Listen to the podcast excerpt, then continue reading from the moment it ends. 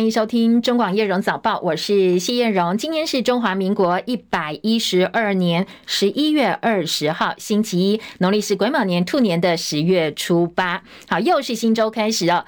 这个星期呢，在天气部分，前几天大家感受相对是比较舒适的。不过，当然越接近冬天，哎，这个天气变化呢，特别温度方面的呃这个起伏就比较大一点。所以要来听听看哦，中央气象署最新的天气观察哦。线上连线请教的是气象署的资深预报员林定仪先生。呃，目前全台各地都是多云到晴的天气。那今天起到周四，各地白天温度都将逐渐回升。不过，今晨在中部以北还有东北部，体感仍然是比较冷。那低温大约是在十四到十六度，其他地区大概是十七到十九度之间。局部沿海空旷地区还有近山区的平地，呃，则是会更低一点。那温温度方面，今天在高温北北部，在台北市以及宜兰花莲，可以回升到二十四、二十五度。其他地区高温大概是二十六、二十七度。西半部日夜温差会比较大，早出晚归还是要留意气温的变化。那在水汽方面，今天依然是比较少的。各地大多都是多云到晴，只有东半部地区会有零星短暂雨，其中东北部降雨几率会稍微高一点点。外出活动啊、呃，可以携带雨具以备不时之需。那另外就是今天在桃园至台中、恒春半岛沿海空旷地区，以及澎湖、金门、绿岛、兰屿会有较强阵风，上述地区的朋友活动要注意安全。以上气象资料是由中央气象署提供。嗯，请教定仪哦，星期五这一波东北季风增强，到时候降温的幅度大概是呃有多少？然后各地会不会有一些不一样的感受呢？呃，目前看起来就是星期五呃这个清晨的时候有有一波东北季风会增强，那降温的幅度目前看起来就是比这波略微少一点点，不过实际的情况。可能要更近一点的时候会比较准确一点。嗯，好，谢谢定仪提醒，提供给大家参考哦。今天清晨我出门的时候，温度大概只有十四度左右，但今天白天可能回升到二十四到二十六度，甚至高更高一点。这个温差有一点大哦，所以提醒大家要留意温度变化。清晨夜间这个衣物哦，保暖衣物不要忘记哦。到星期五，我们可能到星期三、星期四再来请教气象局哦。这一波的降温，呃，到底这个温差会有多少哦？让大家提好提早做好准备。好，今天的新闻焦点呢，蓝白整合，因为双方对民调误差的解读不一样，所以还在僵持当中。国民党主席朱立伦昨天虽然已经说国民党随时 ready，不过也下了最后通牒。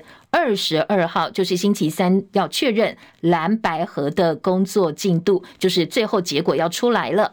而民众党总统参选人柯文哲昨天在民众党誓师大会上喊出，要用台湾民众党总统候选人的身份拼战到底。好，这句话呢，很多人说蓝白合破局了。昨天晚间侯友谊也回应了，他昨天说尊重柯文哲，不过他会做自己走自己的路，要为这一块土地的人民向前走，走到底。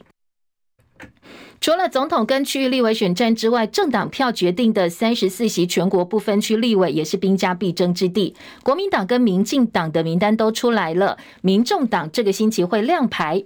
那国昨天国民党公布的不分区名单当中，前高雄市长韩国瑜排第一，其他包括智库执行长柯志恩、前台南县员谢龙介、区块链专家葛如君，还有前 NCC 委员翁小玲都是亮眼名单。好，整份名单，国民党跟民众党差在哪里呢？其中啊，国民党凸显了民进党不分区安全名单当中缺少一届代表，国民党排了三个一师代表。台南市中西区的大同路有一间三层楼的宠物店，今天凌晨发生大火。好，一楼有十多只狗，通通被烧死哦。更多新闻内容，详细的新闻分析，锁定中广新闻网的叶荣早报，我们有完整报道。好，这个星期的台北股市观察，美股台股周线连续三周后收红，外资单周买超台股金额第二高，所以大盘指数站稳一万七千点大关。台股的季报已经告一段落了，但是呢，第四季的旺季效应，还有总统大选行情，是投资人比较期待的部分。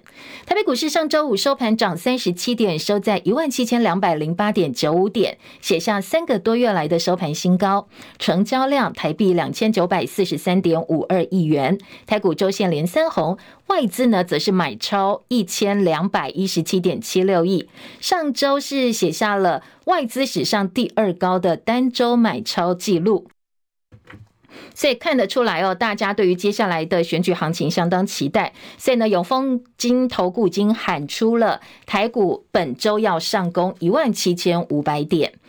而汇市部分，在热钱回流的情况之下，上周的台币汇率连续五天升值，升值了四点九六角。上周五收在三十一点八五六兑换一美元，两个半月来的新高，也是台币睽违两个月之后重新回到三十一字头。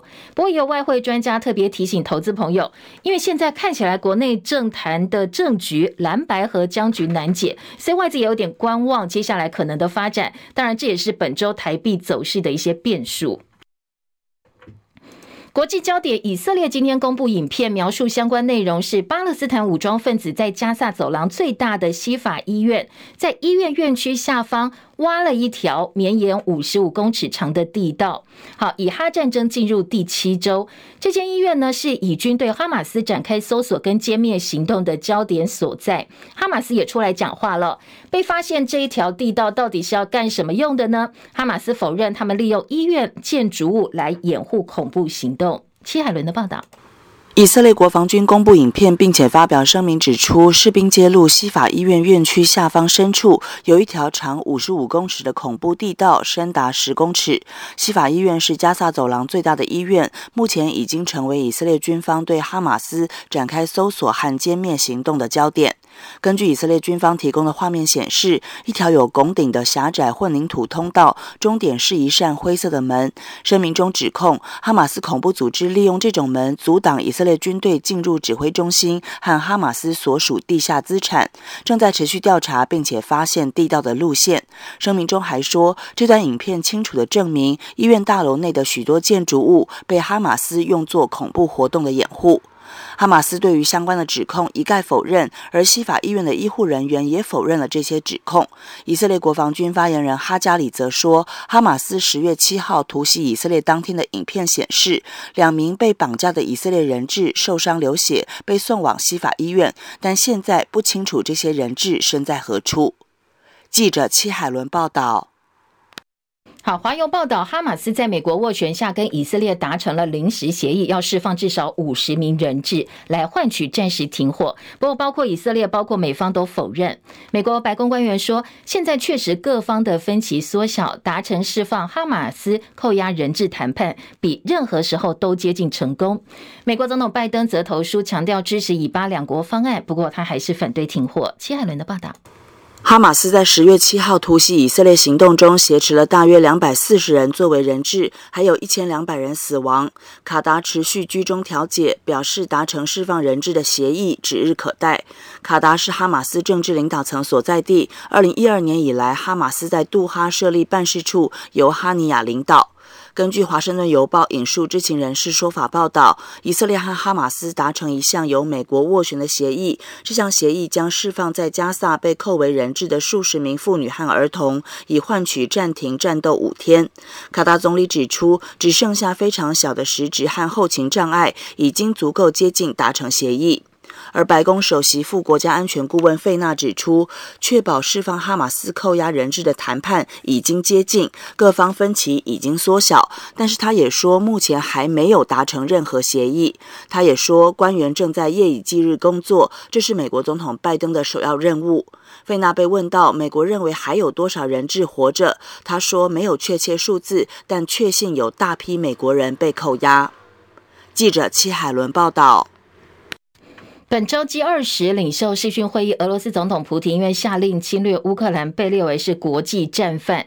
如果他真的嗯到达国际刑警组织签约国境内，就马上会被抓起来哦，会被逮捕。所以今年普丁没有出国参加印度举行的二十国集团领袖高峰会，而马上 G20 高峰会他要不要参加呢？普丁说他不会缺席，不过呢，他决定隔空参加，用视讯的方式来参与。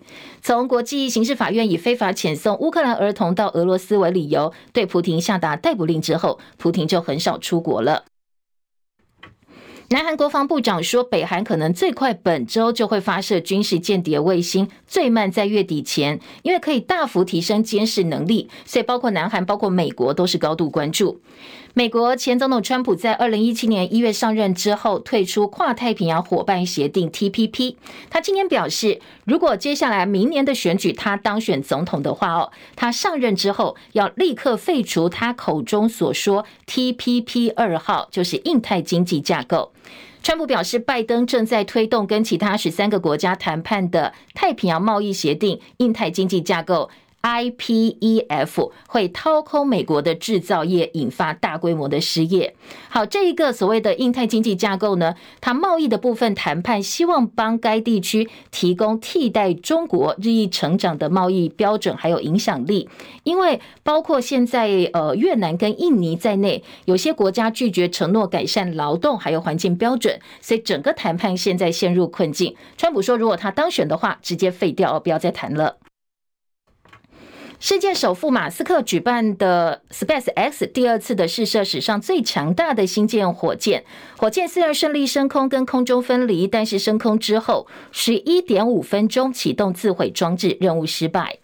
日本东京电力公司表示，从今年八月开始，日本福岛核处理水的进度超前，已经排掉了十六座储水槽。不过，排掉十六座，现在还有一千座储水槽的废水有待进一步处理。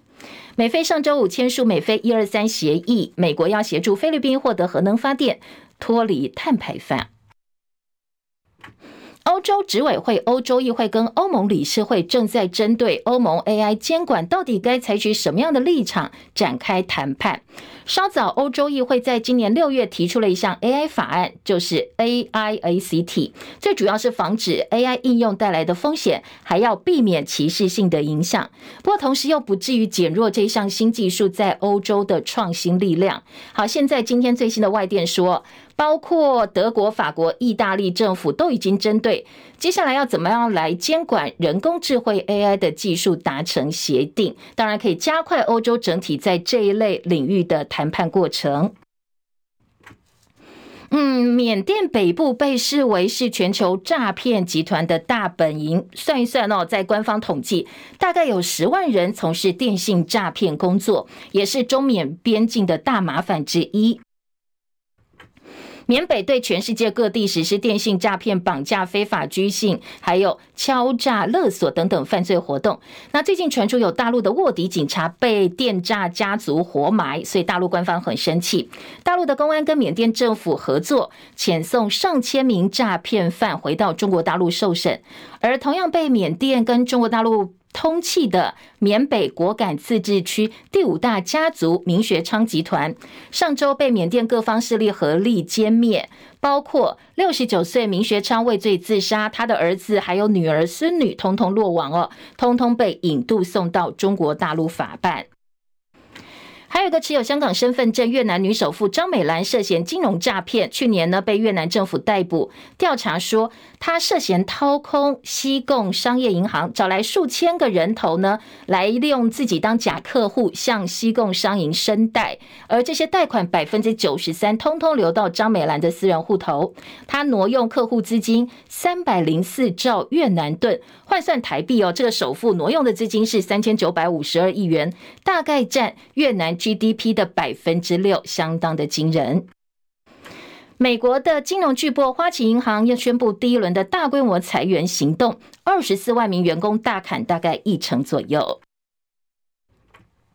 好，继续焦点转回国内。二零二四总统跟立委选举从今天起到星期五受理登记。相较民进党参选人赖清德加上驻美代表萧美琴的赖萧配大致底定，蓝白河因为双方对于民调误差范围的解读不同，所以还在卡关僵持不下。当然，马上就是总统大选登记日截止了，到星期五，所以呢，各方的压力倍增。国民党主席朱立伦昨天虽然说国民党随时 ready，不过也下了最后通牒，希望在周三前蓝白河能做最后确认。而民众党总统参选人柯文哲昨天先说话了，他说呢，我当然还是期望再也能够整合出最强的候选人，但是随后他又在民众党誓师大会上高喊，他会继续用台湾民众党总统候选人的身份拼战到底。我们不能走回头路。为了终结人民的痛苦，我会试出最大善意，团结一切可团结的力量。但是，我会继续用台湾民众党总统候选人的身份拼战到底。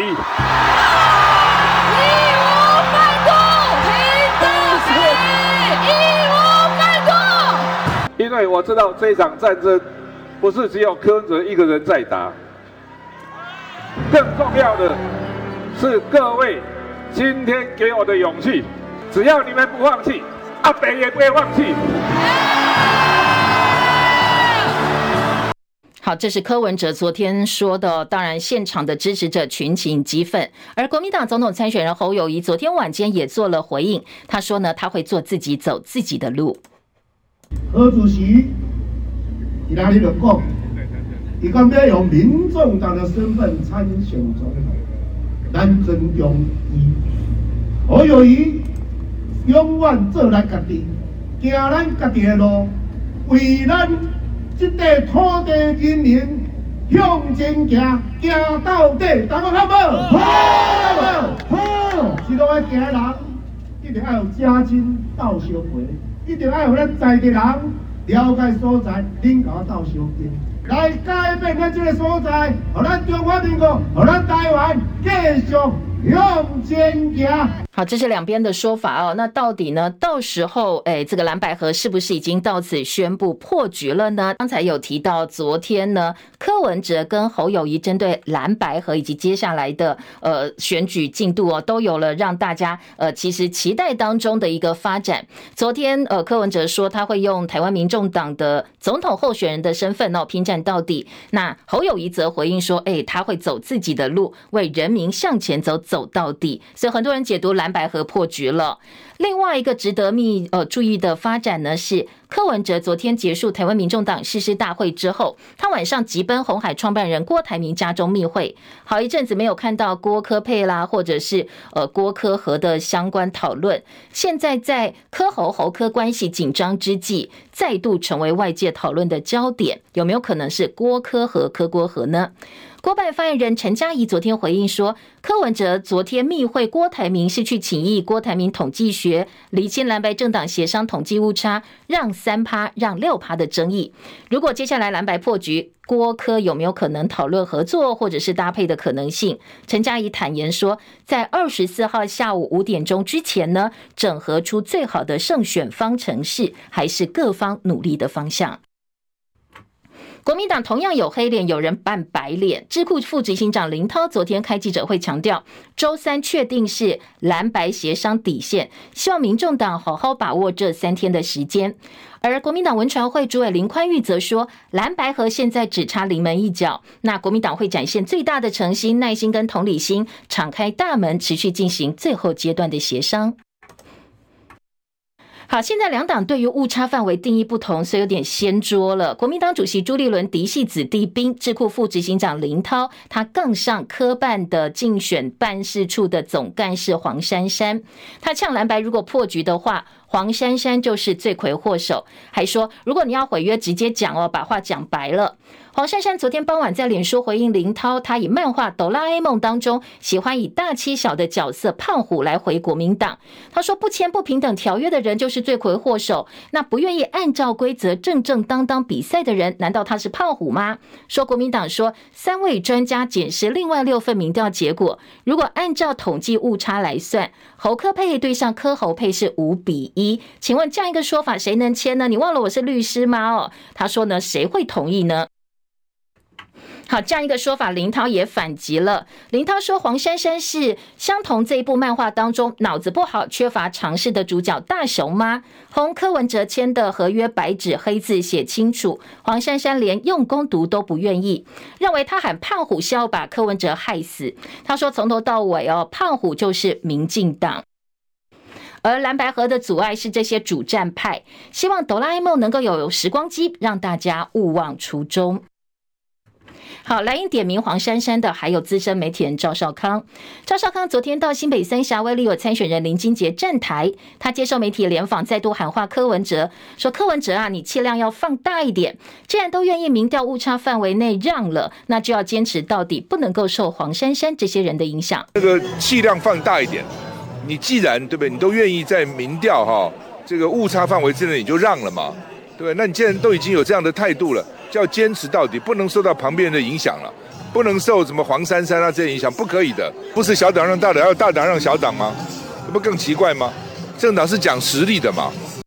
好，他说主将要有主见，如果表现心不甘情不愿，好像很委屈，每天都哭哭啼啼的，那你怎么去说服选民呢？所以他叫柯文哲眼光要放远，不能够只看现在。他说，呃，柯文哲的竞选总干事黄珊珊以前是他提名的，所以他有资格讲哦。希望黄珊珊以大局为重。蓝白合不但卡关，甚至可能濒临破局。而民进党总统参选人赖清德，他还是按照既定的选战节奏。驻美代表萧美琴已经回到台湾了。那最快呢？今天赖清德就要宣布他的副手就是萧美琴，宣誓赖萧配成军。好，最快明天两个人就会去中选会登记参选，成为民进党正副总统候选人了。赖萧配选战团队通通到位，赖清德、萧美琴还有总统蔡英文，接下来他们的规划是分进合击，为选战加温，力拼总统胜选，国会过半。昨天政坛另外一个话题是来检视国民党的不分区立委名单，三十四席通通揭晓。前高雄市长韩国瑜排第一，国民党智库执行长柯志恩排在第二，包括前立委苏清泉、张家俊，新北市法制局长吴宗宪，好，这个被认为是侯友谊的人哦。前台南市议员谢龙介，还有区块链专家葛如君，不孕症权威陈金辉，还有前 NCC 委员翁小玲，都在安全名单当中。在国民党中央委员会全体委员会议行使同意权之后，这三十四个人通通过关，而最高票是韩国瑜。经过罢韩的这个沉潜之后，韩国瑜马上要重出江湖，而跟他互动密切，包括谢龙介、柯志恩、苏清泉、张家俊，都在这一次不分区的安全名单当中。所以很多蓝营的基层希望哦，当年呢，呃呃，轰动整个政坛的穿云箭能够重现，再度掀起韩流旋风。当然，这份名单还有很多亮点，让国民党呢非常的自豪，说近年来哦，这一份名单应该是最理想的。政治组的代表，我们由韩国瑜市长来领军。我们艰困选区的四大战将，去年虽然没有当选，但是我们要全力的力挺，包括我们高雄的柯志恩、台南的谢龙介、屏东的苏清泉、嘉义的王玉敏。两岸情况危急，国际军事战略非常的重要。这一次我特别拜托了陈永康上将、陈永康副部长。陈永康总司令来代表我们的国防专业。我们这一次特别重视医疗社福。陈金辉他是不孕症的权威，他是北医的主任，更是十六位不孕症专家的院长。现在是最有名的不孕症的专家，对于少子化时代非常重要。大家都知道，所有年轻人最爱的宝博士就是葛如君。台大资工所的教授，而且是国内区块链 NFT AI 的巨擘。好，这个是昨天部分名单朱立伦对外介绍的内容。当然，前十八名当中，现任不分区全军覆没。那呃，朱立伦的解释是说，当年呢，在上一次选举，在一些监困选区出力的人，当然这一次给他保障。其他是接下来如果重返执政之后，相当重要的一些阁员或者是行政部门官员的呃口袋名单。所以呢，也希望大家一起来拼选战哦。好，昨天在韩国瑜确定复出政坛，国民党希望透过他吸纳广大韩粉归队之后，媒体人赵少康说，韩国瑜在蓝营很有吸引力跟号召力，他跟柯文哲方面的关系也不错，所以他说接下来呢，如果蓝白和蓝白合作，那在民众党部分支持韩国瑜来当立法院长是非常有机会的，所以韩国瑜出现有机会来抢立院的龙头宝座。体育焦点：塞维亚名将乔科维奇今天在意大利杜林六比三、六比三打败地主选手辛纳，赢得破纪录 ATP 年终赛的第七座冠军。好，这乔科维奇这一次夺冠，他夺冠次数已经超过他的老对手，已经退休的瑞士名将费德勒。而二零二三亚洲职棒冠军争霸战，中华队昨天季军战四比三，靠着九局下郭天信的再见安打赢球，季军作收。而冠军战还是日韩争霸，昨天战况也蛮焦灼的。十局下在关键时刻，日本队再见安打四比三打败南韩队，留住了二连霸。好，日本争呃日本登上冠军。中广早报新闻。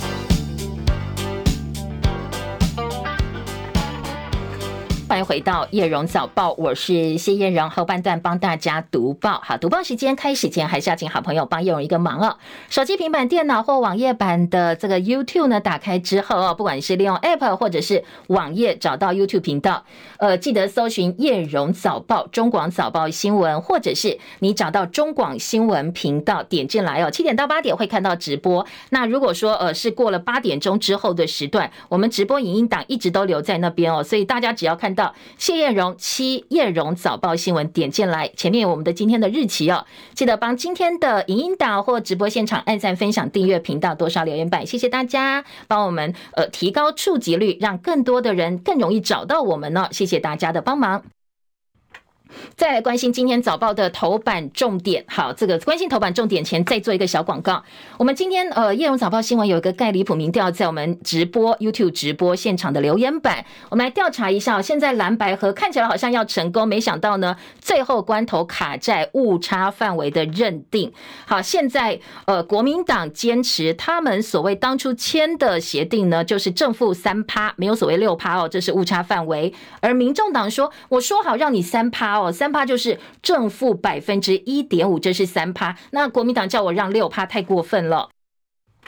双方各有说法，国民党强调始终没有六趴这样一个说法，民调上就是正负三趴。好，两边说法不一样，所以卡住了。您支持哪一边的说法哦？欢迎大家上呃 YouTube 频道叶荣早报去投下你神圣的一票。我们来做一个小民调，目前呢，在已经投票的现场的这个呃我们 YouTube 参与的网友呢，有百分之三十四认为国民党的正负百分之三是对的，而民众党正负百分之一点五有百分之三十五小赢了一个百分点。别和了，吵死了！都现在呢，我都不支持你们了，也有百分之二十七哦，所以选民有点不耐。另外没有意见的，其他意见有百分之四哦。好，这个调查还在进行当中，也欢迎大家上 YouTube 频道夜荣早报帮我们投投投票哦，来看看听众朋友、观众朋友还有我们的网友有什么样的看法跟意见。再来关心今天早报的头版新闻焦点，好，当然这是最夯的话题，所以今天中时、联合、自由头版头条都聚焦在这个周末蓝白整合的最新进展。中时联合包括了今天头版的标题，包括内页的一些方块文章评论的立场哦，其实都比较偏向劝和不劝离啊，希望呢两边能够多多思考。好像呃这个联合报社论也是苦劝哦，说以万民为念，各退一步一步哦，否则呢政党轮替就会告吹了。那自由时报的角度就比较不一样，自由时报比较像是看热闹，像头版头条标题直接下的是呃说现在蓝白难。和啊，总统大选走向萨卡都，赖清德说，全民最大共识是民进党执政。好，这是联呃自由时报下的标题。中国时报跟联合报今年头版头条标题分别是：中时说合不合？朱立伦冒号十一月二十二号最后确认。侯友宜说国民党不止让三次，柯文哲喊会以民众党的身份战到底。联合报今天的标题说，朱立伦冒号就朱立伦说了哦，蓝白合只差临门一脚，总统立委选举今天登记，蓝营判周三最后确认。柯文哲说会用民众党总统候选人的身份拼到底。好，中时联合标题差不多。另外，呃，头版重点呢，除了这一则新闻之外，我们快速扫描一下，等一下再回头来听听看，呃，这些政治话题不同角度的切入跟分析哦。好，今天在联合报的头版下半版面呢，关心的是我们医药界比较关注的焦点。今天联合报标题是护病比标准，地区医院谈不拢。明年上路，院方提大夜班一比十七，护理工会坚持一比十三，近期协商。好，昨天还有一场上千人的黑十字运动，上街头抗议。现在所谓的呃医护人员总量管制。他们希望能够入法哦，正式来总量管制规范起来。今天联合报头版下半版面的重点是告诉大家，卫福部今年底要在三班护并比标准要正式拟定，明年上路，预计采三年过渡期。但是现在医学中心区域医院已经获得共识了。而地区医院提出大夜班一比十七，护理工会坚持一比十三，双方的差距不小，所以这个部分呢，近期还要再做协商。针对现行制度护病比的三班新制，在疫情期间，很多护理师离职，因为真的是爆肝辛苦，然后呢，嗯，工作的风险又很高。所以现在呢，三十二万名的护理人员，只有十九万人执业。昨天医疗人员走上总统府前的凯道，希望政府重视医疗职场环境。卫福部照护司的司长蔡淑凤说，现在针对三班护病比的标准，在开会之后，医学中心跟区域医院已经达成共识。好，未来的规划哦，像医院呢，医学中心。日班的明年的护病比一比六，小夜班一比九，大夜班一比十一。在阶段二，二零二六年白班可以缩到一比五，小夜班一比八，大夜班一比十。而区医院部分呢，白班一比七，希望明年可以达成到小夜班一比十一，大夜班一比十八。地区医院现在是没有共识，刚才提到一个一比十三跟一比十七，就真的差很多了。所以这部分呢还要持续谈。而昨天在呃凯达格兰大道前面的这个抗议现场，今天包括中时联合同样哦都是给了相当大篇幅的一个报道。联合报今天的二版呢有说黑十字运动千人上街头抗议，其中包括西医、中医、牙医、护理师、药师提出四大诉求，最主要是希望能够总量管制入法，停止增额政策，提高医疗支出 GDP 的占比。跟基层开总量管制会议，医事人员总量管制入法。他们说，政府你现在广开大门，让更多的人呢，或许拿到证照能够投入医护行列。但是现在最重要的问题，并不是说我们没有人，我们有这么多人力，但是他们不愿意投入，甚至离职流失了。为什么？因为职场环境太糟糕。所以他说，倒果为因，不思解决的方法，而去广开学校招生名额，这么多人大开方便之门，其实你是违反了公平正义，降低门槛，影响到我们病人的权益，问题还是存在。他好像说，呃，你这个水漏洞哦，你你不想要把它堵起来，而是不断不断呢，又倒更多的水，其实根本没有解决问题。好，这是今天联合报二版把昨天的抗议现场提版到了二版重要的版面。刚才医护人员跟护病比的问题呢，联合报是头版下半版面加上二版呢，而中国时报今天的头版下半版面两则新闻，一个是。北门光电枪击案，枪枪手从菲律宾回台投案。这是去年台南八八枪击案，中国时报下的标题说是翻版的案件。台南北门十五号爆发光电纠纷枪击案，台南到处都是光电枪击的感觉哦，一个案子一个案子爆发出来。吴姓男子、黄姓男子争取光电工程互相不爽，所以衍生枪击案。警方带回二十五个人到案，三十六岁许姓枪手案发当天就飞到菲律宾去，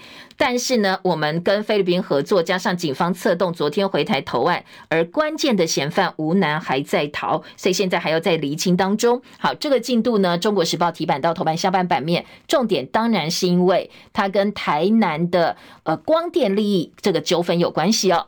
另外一则新闻，川普说当选就撤 IPEF 印太经济架构，他二零一七年一上任就撤掉 TPP，当时把大家吓坏了。那这一次他也已经开出了这个支票，说呢美国会退出哦。好，当然呃这一个新闻呢，我们也非常关心哦，因为我们想要加入，所以蔡总统今年二月接见美台商会的荣誉主席的时候说：“哎，希望你帮我们这个讲讲话哦。”没想到川普说：“我一上任我就要退出喽。”好，今天的《中国时报》。再来关心的是，呃，今天自由时报的头版哦，今天自由时报头版中间版面涉嫌共谍案交保仲裁退将孙海涛三个人收押，这是检方。呃，侦办我们的退将被中国大陆吸收涉嫌发展组织案，好，将近七个小时审理，现在又有三名这个退将被收押了。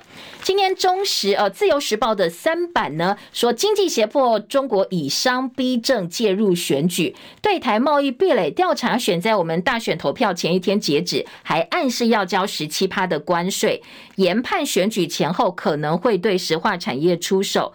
所以呢，在呃中国大陆可能介入选举的一些手段部分呢，自由时报做了一些呃这个报道跟分析哦，在头版跟呃二版的版头位置。回到选战议题哦，今天中时联合自由的头版头条都是蓝白河。中国时报在头版呢，包括了昨天国民党主席朱立伦一方面解释哈，这个误差范围国民党认定是没有问题的。他说我是学者哦，所以叭叭叭叭叭详详述了一下他们的立场。随时 ready，他说其实国民跟民众两党幕僚都保持沟通。但是哦，他说虽然呃只剩下临门一脚，不过关键的部分呢，这个到底要怎么和彼此要怎么说服彼此，恐怕是非常非常难的。今天联合报的标题呢，则是给了昨天，包括柯文哲喊出他要拼战到底，而且是用。民众党总统候选的身份拼战到底，而柯办的说法哦，被大家呃这个解读是柯只想选正的，已经没有侯柯配的可能性。柯文哲竞选办公室态度暧昧，发言人陈志汉只说他没有办法回答这个问题，大家可以各自解读。好，那接下来还有没有必要政党协商呢？陈志汉说现在没有明确联系，后续的规划跟时间他也没有接到任何的讯息。侯友谊昨天说，这段时间呢，大家考试我给我挖苦了哦，侮辱我都点点没有说半句话。我的个性连子弹都不怕，重点是希望大家能合作，修理我没关系啊。不过要顾好国家跟人民，只要能够达成政党轮替的目标，我可以忍辱负重向前行。不过他也说，他尊重柯文哲最后决定，他会走自己的路，而且呢走到底。好，今天的联合报跟中国时报，好，在内页呢还有自由时报的分析啊，我们分别来听。自由时报今天社论呢，直接说，呃，这个蓝白不管分合，最后都是走上歧路了哦。说呢，你看看哦，这个蓝白合会不会蓝白拖，最后蓝白分，喜剧、悲剧、闹剧，大家可以拭目以待。而今天呃，自由的资深的这个主笔哦，也是他们总编辑周景文呢。则说：“哎呀，都是马英九坏事了哦！人家明明就已经在谈，不见得谈得成，你硬要粗暴介入，所以呢，不和的拉力就越来越大。说你这个非常的坏事，你不急于求功，促成这个蓝白合，就算不能水到渠成，也不会恶言相向。不过现在搞砸了，大家话越说越难听，而。”自由今天的版头，四版版头是两边的隔空喊话，说蓝白合走到悬崖了。侯友谊要走自己的路，而且走到底。柯文哲说用总统候选人的身份站到底。柯耶柯郭夜会，今天自由时报也做了一些呃琢磨。而联合报今天三版说斗而不破，蓝白保持最后一丝合作机会，蓝营有拖到周三的准备。柯文哲当然已经喊出拼到底，但是呢，陈志汉并没有把话说死哦，他叫大家自行解读。柯文哲誓师的内容，外界解读选正的没有侯科配，而记者林和明跟呃这个林明翰的特稿说，蓝白如果你想要走弃保决胜，就是保送民进党。好，这几天民众党主战派抬头之后。柯文哲喊出会拼战到底，一改过去几天声泪俱下形象，支持者力挺阿北战到底，所以最后关头呢，现在联合报说可能会功亏一篑了。不过要提醒的是哦。蓝白这一次有机会谈和，主要是过半的民意支持政党轮替，希望下架民进党，所以促成了蓝白合的契机。但是蓝白阵营应该体认的是，当你各自垂涎过半民意支持政党轮替，你的选票并不是你的选票，因为这过半民意不是支持民众党，不是支持国民党，而是支持下架民进党。所以这些赌烂票，希望你团结，你各自的民调支持都不应该自我感觉良好。好，你不可能独立赢得胜选。如果你打算最后关头拼弃保，就是保送民进党执政了。好，这是联合报的分析。联合报今年社论说，卡住蓝白河就是为民进党威权追杀注释。好，当然也是喊话蓝白哦，说你民众党要知道哦，你现在连上电视广告都被封杀，你可以感受到哦，呃，接下来如果说像徐春英纳入不分区也被抹红，那如果说你在选举当中可能会面对更多类似的一种霸凌行动。你甘愿人为刀俎为牛肉，我为鱼肉的命运吗？要让台湾继续被肃杀对立民进党统治吗？还是台海情势你觉得能撑多久呢？所以希望哦，一念之间，在柯侯心中，两党支持者千万不要放弃可以改变命运的机会。哈，联合报社论哦，语重心长，对于柯侯都提出了呼吁。中国时报今天的这个三版版头是来直接骂柯文哲出尔反尔，KP 沦为口号，说。Keep keep promise 就是你要信守承诺，是柯文哲选战主轴。当三军统帅，岂能优柔寡断？阿北受委屈，不应该情了全民。好，当然忠实的立场是觉得，呃，阿北不守信用，你当初讲要让三趴，结果没有让哦。今天在中国时报整个氛围呢，包括说，呃，这个。蓝营点名黄珊珊是罪魁祸首，黄珊珊反呛蓝营是胖虎，而黄赵少康希望大局为重，叫黄珊珊大局为重，所谓民众党的主战派。昨天赵少康也叫柯文哲不要哭哭啼啼，眼光放远。而在绿营方面，则乔说酸说再也就是利益整合啦，来乔民调，他们觉得不可思议。好，这是中国时报几个标题提供给大家。而蓝白僵局、台风风暴，是不是会影响到立委、区域立委的选票？在联合报的地方版、台北版呢，也有报道，包括总统的选票，包括立委的选票。接下来他们会有一系列的分析哦，放在台北版的版面，说北台湾现在暗潮汹涌，侯友宜跟柯文哲本命区跟赖清德故乡蓝营希望北北基桃能够领一百万票，绿营说他们要拿过半选票。好，这个是标题。待回到叶荣早报，好。选战话题呢？当然蓝白整合看起来，诶，还有一番努力的空间。在星期三之前都有机会，虽然这个机会看起来哦越来越不乐观。而昨天国民党的不分区，今天早报也给了还蛮大篇幅的介绍哦。今天联合报二版版头是一届五个人列蓝营不分区，陈金辉着力人工升职等法，苏清泉回锅要发挥专长。昨天的这个。呃，不分区名单，国民党公布医药跟咨商心理领域五个人哦，相较民进党一个都没有。这一次国民党被认为诶提的蛮漂亮的。而今天的联合报也介绍了这五个人哦。大台中医师工会理事长表示，这个名单非常好。他说，新冠肺炎疫情之后，健保医疗费用点值落到零点八，不利整体医疗发展。乐见国民党重视医界的心声。而彰化医师工会前理事长蔡明忠也。说好，他自己当然也被纳进去了。除了政党整体战力，还照顾到年轻时代、弱势、司法改革跟医疗社区。好，大家都给国民党这一份名单拍拍手。而联合报说，蓝营不分区平均四十七岁，史上最年轻。陈永康、葛如君、柯志恩、谢龙介安全名单。朱立伦自己来看哦，就自己家孩子好棒棒。他说这个是我们史上最强的不分区。那现任为什么全军覆没，通通没有被提呢？他说，因为这个胜选之后，我们通通要纳进我们的执政团队。好，今天的联合报当然如果没胜选就什么都没有了。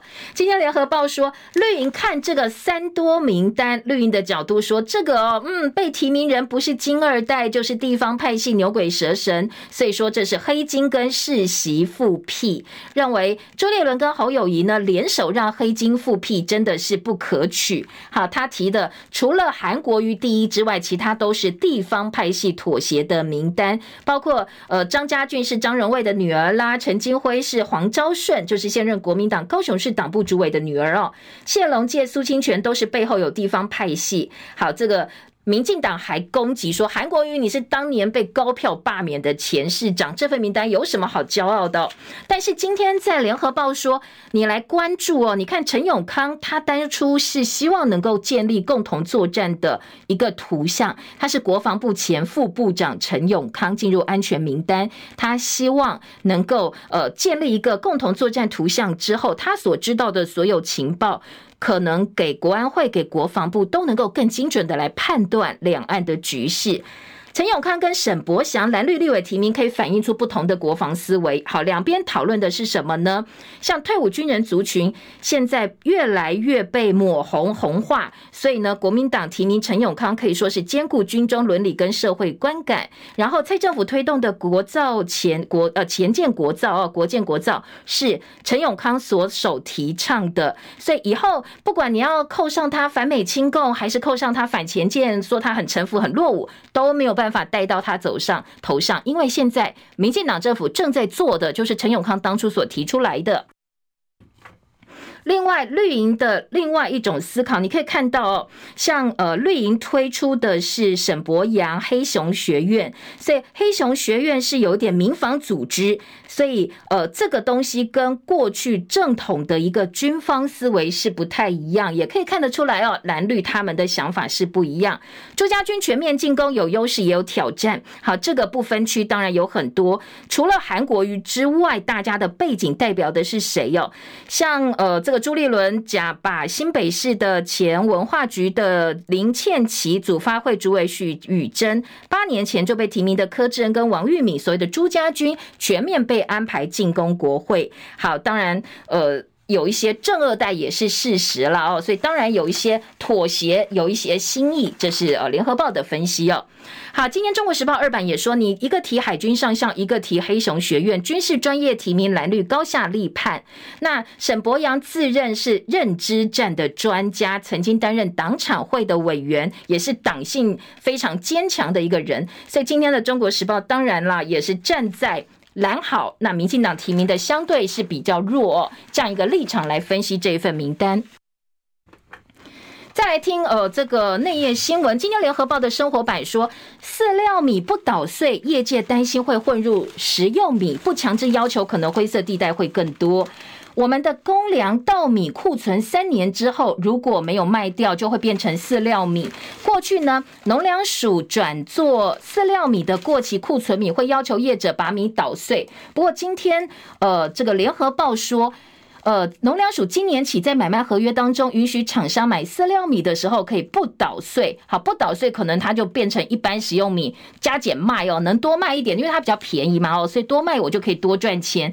今天的联合报担心，以后大家在市面上买到的米会不会是这些饲料米，增加食安的风险。